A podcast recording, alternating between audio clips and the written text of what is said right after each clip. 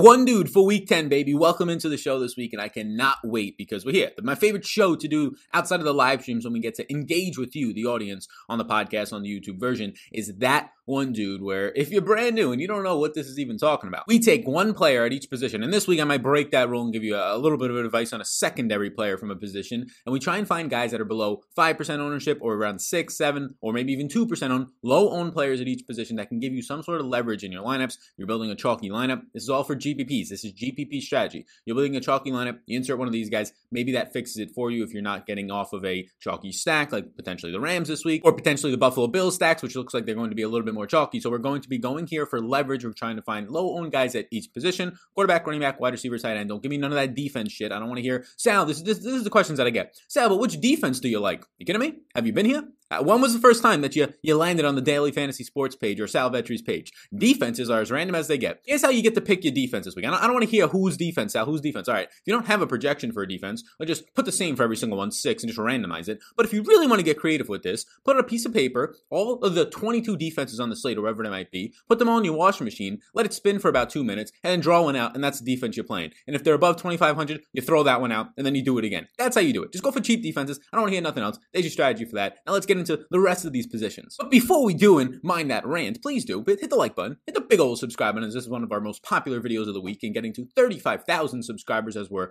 uh, inching our way towards that would be very cool before Christmas, honestly, and maybe we get the bump before then. And this video, oh, this video is sponsored by SuperDraft, and look, look, look, look, I, I literally feel like that we're, we're going to bankrupt this company in SuperDraft. If you're not familiar, it's a multiplier format. It's not like a salary cap base. Basically, like Kyler Murray this week has a 1x multiplier. If he scores 26 points, he gets 26 points. But you have guys on here like, let's say, Baker Mayfield with a 1.5x multiplier. If he scores 20 points, he gets 30 points and he actually outscores Kyler because he has a higher multiplier. I have projections on my Patreon link down below. You can check that out. But Superdraft has been fantastic. So uh, we have had somebody win over $30,000 in Superdraft. We had somebody take down $6,000 a week ago. And it's every single slate, every single showdown slate that we go live. I had people in the Discord win first place, $3,000 in the Thursday showdown slate. And second place, it was like 1,750 overall over $1,800. So the patrons are feeling real good right now in the Discord. Everybody's having a good time. I saw some other people in there winning three, four, five hundred dollars. So everybody right now is feasting on that. If you have any decent set of projections on Superdraft, there is no professionals over there. Think about it. Those people are putting all their time into DraftKings, FanDuel, Yahoo to an extent, sports betting now with player props being legalized in probably a lot of their states. They're not spending their time to go and play on Superdraft at this point, and the contests still don't fill. There is now $25,000 Rooskies to first on Sunday slate, and if you use my promo code SAL, this is how you do it, S-A-L, when you sign up, they will give you a free money bonus up to $1,000 in a slow drip format. You get 50% up to $1,000 Rooskies. They give it to you as you play. So check out Superdraft. I'm telling you right now, especially if you are a patron and you actually have access to these projections, or you want to become a patron and you are not yet playing on Superdraft, you are leaving money on the table. If you don't win in your first time playing, which I mean, you're gonna have a really good chance to if you have these projections and you're playing multiple lineups, but if you don't win, you're going to eventually win. Just ask the people in the Discord. Check out Superdraft link down below. Promo code SAL S A L lets them know that you came from me. Let's get into this bad boy now. We're going to be talking about as we go through the quarterback position, which I'll be honest with you, the quarterback position has efficient ownership this week. And what does that mean? Well, the guys who are going to be chalky probably should be chalky coming in at 10 plus percent owned. And I'm trying to look for a guy who's below 5% owned. And that becomes difficult on a quarterback slate where guys like Aaron Rodgers, I have at seven projected ownership. I have all ownership projections if you want to follow along on my Patreon link down below. I have all player projections and rankings and a bunch of other stuff linked down below as well. Patreon.com backslash Sal underscore Vetri underscore. Tua is picking up ownership. I thought he might be that one dude. He's looking above the 5% threshold. Justin Herbert, all these guys that I want to play are above this 5% threshold. And now there's one guy because of his price point and because of his stacking options. And honestly, his like point per dollar value isn't that great, but we know he has a ceiling and he's leading all players this year in fantasy points per game. And that is Russell Wilson in terms of DraftKings points. He's coming in right around 5%. But I thought I would get a little bit more creative than just going with Russell Wilson here. So what we're going to do is go for a guy who I currently have projected for 2% ownership. And that man is a rookie this year. And I wish it was Justin Herbert, but he's not making the threshold right now. So if you want to just look for a guy who's going to be lower owned and the upside of a lower owned stack, this is probably something I would only play in Millie Makers if you're going to play it, not something that would play in like higher stakes where there's only like two or 300 people in a contest. But come on down, Joseph Burrow out of LSU. Look, Joey Burrow right now at 2% owned, I will be interested in having some shares. Doesn't mean I'm getting 20% owned of these guys that I mentioned here. If I get 4%, I'm going to be leveraging the field by double, right? That's the type of thing that we're looking for here to get some leverage. And this is a week where you don't really have to leverage too much on the quarterback position because, as always, ownership, in my opinion, does not mean that much for your quarterbacks. It means always something ownership. But if you have a quarterback that's going to be, let's just say, even like this week, if we have Deshaun Watson coming in at 10% owned or somewhere around there, that does not mean Deshaun Watson is going to be 10% owned in his game stacks or his team stacks. If you play him with Will Fuller and Brandin Cooks, that might only be 1% owned. If you run him back with somebody from the opposing team this this week the Cleveland Browns and Jarvis Landry. Or you punt at a tight end with Austin Hooper, and that might be less than 1% owned. So you don't have to worry as much with the quarterback as long as you're playing properly, stacking things like that. We can teach you how to do so on Patreon on the GPP strategy show on Sunday mornings. But Joe Burrow, he's going to have a huge pass blocking disadvantage this week. It is the highest one I have ever seen in Pro Football Focus history at minus 103% because they have the 26th ranked pass blocking unit, and Pittsburgh has the number one pass rush, pressuring at a clip of 37%. The Steelers ranked fifth in allowing the least passing yards at 215 per game. But this is the thing, right? So there's a couple things as to why Joe Burrow is at least worth mentioning. One, he's obviously low owned at this point. Two, he has clear stacking options, and now there's going to be no Joe Mixon. So he has three clear stacking options with Tyler Boyd, Tee Higgins, and also AJ Green. And out of those stacking options, I honestly, as Auden Tate gets on the field more and is pushing AJ Green, I honestly like Tee Higgins and Tyler Boyd the most. If you were to stack this thing up right now, they project out the best for me. So that's part of it. And also, he's throwing the most in the NFL right now. 41.2 attempts per game is the most in the NFL per game at this point. 47 red zone attempts is the seventh most, and his passing yards are top eight just based on volume. So he hasn't been all that efficient all season long. And now you're telling me that he's going to have to continue to play from behind in these games that we're looking at right now. He's going to have to continue to probably throw 40 plus times. If Joe Burrow throws 50 times in this game, he's going to have to be really inefficient to not at least get you to the 300 yard bonus. I mean, if you're seeing 50 pass attempts and he's averaging only six yards per attempt, you're still getting that 300 yard bonus, and you're hoping to find your way into some touchdowns. Again, I would prefer to go up to some other guys. I would prefer to just play 20% of like a 10% owned Kyler Murray or 10% owned Deshaun Watson. But for the purposes of the show, if we're looking for a lower owned guy, I believe it is Joe Burrow, who is averaging 19.3 fantasy points per game. Not terrible. Who is right now seventh overall in accuracy, which has been a big improvement after his first week or two in the season. And the nice thing, even though there's going to be a lot of pressure here, the nice thing that stands out to me, he has the mobility on the ground. He does have three rushing touchdowns this year, which is fifth overall for quarterbacks, seventh in completed air yards. Joe Burrow has upside. Now he's facing his toughest task, yes, without a doubt. But if he's going to throw 40 plus times for sure, and closer to 45 to 50 times in this game, and gets any sort of protection, the 300 yard bonus is in play, the rushing upside is in play, and then you're just hoping that he scores two to three touchdowns instead of zero to two touchdowns through the air. So Joe Burrow for me is that one dude at the quarterback position. If you play Joe Burrow this week, the only way I am playing him is if you stack him up with Tyler Boyd and or Tee Higgins. I would prefer the on game stack. in your run back option for me, number one run back option this week would be Chase Claypool, who uh, we're not going to get to him in this video, but he's going to be low owned and he has a lot of upside in terms of my projection. So that would be the low owned stack if you're looking for one that's going to be like 1% owned for a milli maker type of a build and has some upside to it, in my opinion. Next up is where we're going to go at the running back position. And the running back position this week, look, we know what's happening. If you've seen these videos, you have Mike Davis coming in right now at like 17 and a half, 18 fantasy point projection at just 4K.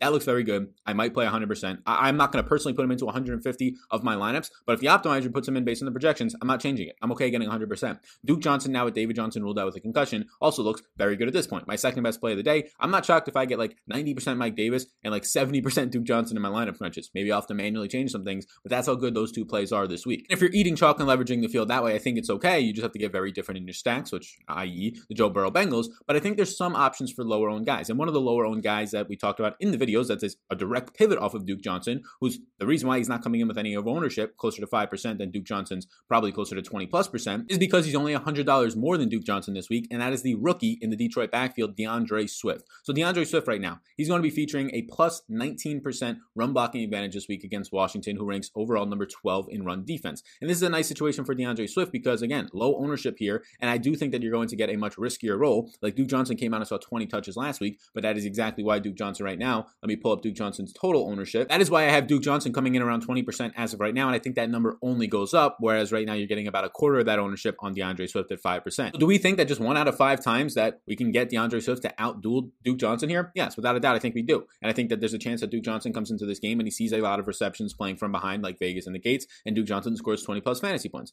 But I also think that there's a chance that he has a very similar role to what David Johnson has had in the past, where Deshaun Watson doesn't check down to you as much. You get like two targets, and then you're just going to have like 14 carries on the ground, and you better hope you find the end zone on that. Otherwise, you're busting at 20 plus percent owned. So this D'Andre Swift play is not so much a leverage off of the game environment, but mainly the price point of Duke Johnson for $100 more. Now, D'Andre Swift, like I said, the positive run blocking advantage. He saw 16 touches in week nine, five targets for 97 yards on a 42% snap share. That five targets tied a season high where he has now seen at least four targets in every single game this year. He has not seen below four targets and he has not seen above five targets. So you can feel pretty consistent every single week that you're going to see four or five targets out of him. Now his snaps went back down to 41%, which was tied for the lowest that he's seen since week four, which was a concern. But the upside here was still saw two red zone targets and still saw those 16 16 opportunities, which so far this year he's seen 16 opportunities just one other time when he saw 18 in week six. So it's without a doubt that he's more involved now because you can see in three out of his last four games, he's seen 14 or more opportunities in each of them. And in the one game where he didn't, which was actually week eight, he ended up seeing 10 opportunities. He only put up 5.3 fantasy points. You need to get to work in the passing game for D'Andre Swift. He can get those 13 carries, second most he's seen in the year in week nine, and that'd be fantastic. But we more so need to see him's five reception game like he had in week two when he scores 12.2 fantasy points, or some of his four reception games where he's scoring over 10 fantasy points for us. D'Andre Swift is a boom bust type of a play because of his usage being so sporadic. If you get 16 touches and four to five are in the receiving game, there's a good chance D'Andre Swift is going to be paying off for you close to 20 fantasy points if he finds the end zone. And at that point, he is probably outscoring Duke Johnson in more times than not. So D'Andre Swift at a quarter of the ownership of Duke Johnson is basically just a leverage play off of some of your Duke Johnson lineups. Meaning that if you're playing a very chalky lineup, you have Mike Davis, you're playing Davante Adams, you're playing a Ram stack. Like that's going to be one of the chalkiest types of builds you can make. If you just rotate out Duke Johnson, which would be the chalk festival, chalk fest in that lineup, and you pull Duke Johnson out of that and you put in D'Andre Swift, bam, that lineup probably just became unique more times than not. So right now, D'Andre Swift in his matchup against the Washington football team is going to be a that one dude at the running back position. And now we get into what is usually my favorite parts is when we start talking about wide receivers because there's so many, especially this week when the wide receivers are going to be direct leverage off of Mike Davis's price point and just lead you to more natural bids. Again, I don't really want to get off Mike Davis that much. I can play these cheaper wide receivers at 3% owned and also play Mike Davis, and it actually makes me unique more times than not. There's a lot of wide receivers that I like this week, and there's like honestly a lot. I'll mention a couple of them in passing just so that you guys know where some of the low end guys are. But for the most part, you can sign up for Patreon, patreon.com backslash sal underscore vetri underscore. You get projections, rankings. My ownership projections are now on there. We have a bunch of other stuff as well. Showdown information. We'll have a closing thoughts GPP show on Sunday. Me going through my exposures. If you play with an optimizer, me going through my rules and groups. And even if you just play a couple of lineups, it's going to help you a ton in terms of these are the quarterbacks that you actually should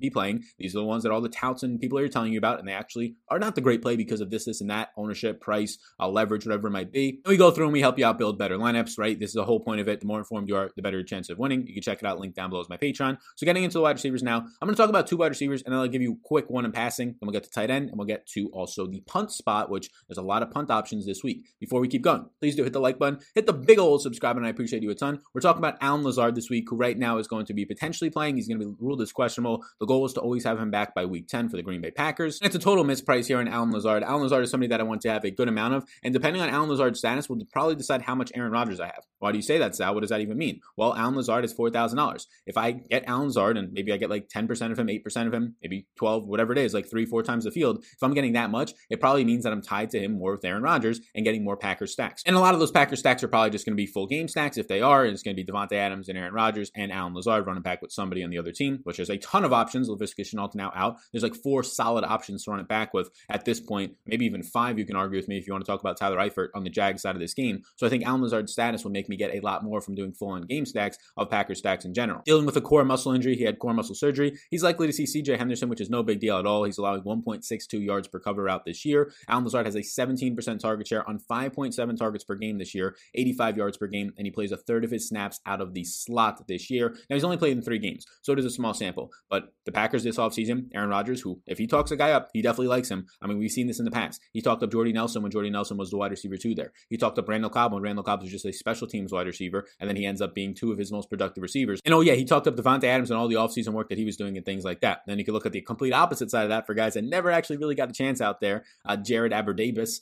Uh, you also have Jeff Janis, these guys that just never really earned his trust. Now you have Allen Lazard being this next guy who's getting a lot of credit. And in week one, Allen Lazard over 18 fantasy points. In week two, seven and a half, but he sees five targets. And the week after that, they also didn't have to throw as much in the second half. Davante Adams got hurt, and they basically just handed the ball off a ton. And then in week three versus Janoris Jenkins and the Saints, he plays 95% of the snaps, and then he ends up putting up 146 yards, a touchdown, 26.4 fantasy points. So a guy like Allen Lazard, and it's mainly the price point. If you just get Allen Lazard out there and you get what's probably going to be a standard six, seven targets out of him, especially since it's just been all the Davante Adams show right now, I think Allen Lazard is a very strong play at what I currently have projected. And these are the ownership projections for the guys we talked about. Burrow around two or three percent, D'Andre Swift right now around six or seven percent, Allen Lazard somewhere around five percent at this point. Go ahead and get Allen Lazard. He's our that one dude number one at the wide receiver position because oh yes, we have another option as well. And I'm surprised to see this guy's price still at the flat minimum. I think DraftKings is messed up here. And honestly, this could just be a punt play, right? I could just say this is a punt play. This guy's only three percent owned, but I think he's that good of a play that I'm going to put him in the wide receiver section as well. And then we can talk about a couple of other punt plays after we discuss tight ends. And that man's name for the Miami Dolphins is Jakeem Grant. I have Jakeem Grant around 3% owned right now, and Jakeem Grant is only $3,000. And the big reason why Jakeem Grant looks good is, well, he's $3,000 still, so he's a nice punt play, but there's actually upside in Jakeem Grant now.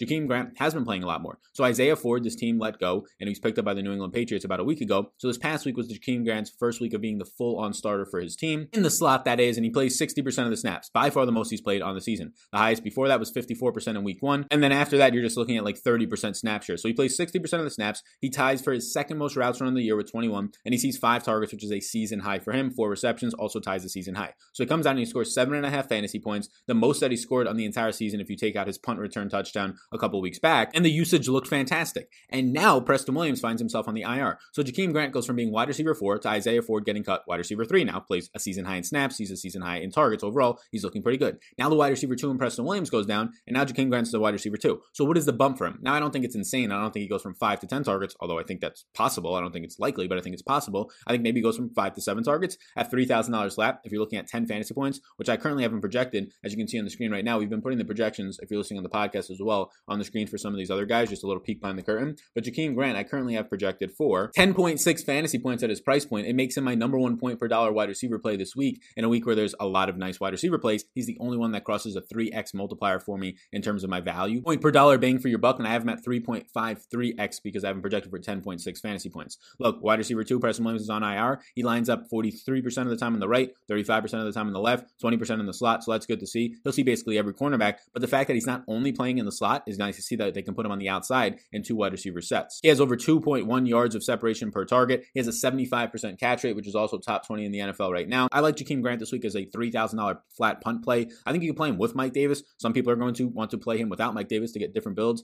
I think it's fine to play him with Mike Davis as well. So our two, that one dudes at the wide receiver position, $4,000 from the Green Bay Packers, Allen Lazard, and $3,000 minimum price, my number one point per dollar play from a wide receiver position, Jakeem Grant of the Miami Dolphins. Next up, we get into the tight end position, and please do hit the like button for me. Big old subscribe button pops up. If you're listening on the audio version, if you could take just 30 seconds and hit the subscribe button and leave a five star rating and review. If you're on an Apple device, it's just the Apple Podcast Player app. Or if you're on an Android device, you can use Stitcher. It really does help this podcast version of the show. We have a big YouTube following, but the podcast version, if you leave reviews, it lets more people find it. It's basically like the only way to get reach outside of just uh, natural discussing and talking about it in word of mouth marketing. So I appreciate you all a ton. And be sure to check out Superdraft. Again, my name, promo code SAL, S A L. Every single slate that we have done, whether it's a Sunday main slate or the showdown slates on Monday or Thursday night, I have received a message from somebody winning at least four figures. That happened again on Thursday when somebody won $3,000 in first place, and then they ended up winning way more than that because they took down like some of the top 20 prizes as well. And then also on Thursday, we had somebody in the Discord not only win first, but another person won second for over 1,800 total dollars in winnings on Superdraft. So be sure to check out Superdraft. We're going to bankrupt this company pretty soon by the wins that we're getting in the Discord. Look, the patrons right now are just armed. They're going to battle right now with the projections. They're going to battle with some ownership. They're going to battle with the knowledge of Superdraft and the community talking amongst themselves in the Discord right now. And they're just going to battle with these loaded rifles on top of hills. And you have a bunch of people just walking into battle with nothing. And it's just a slaughterhouse right now for the patrons. They're just taking all the money on Superdraft.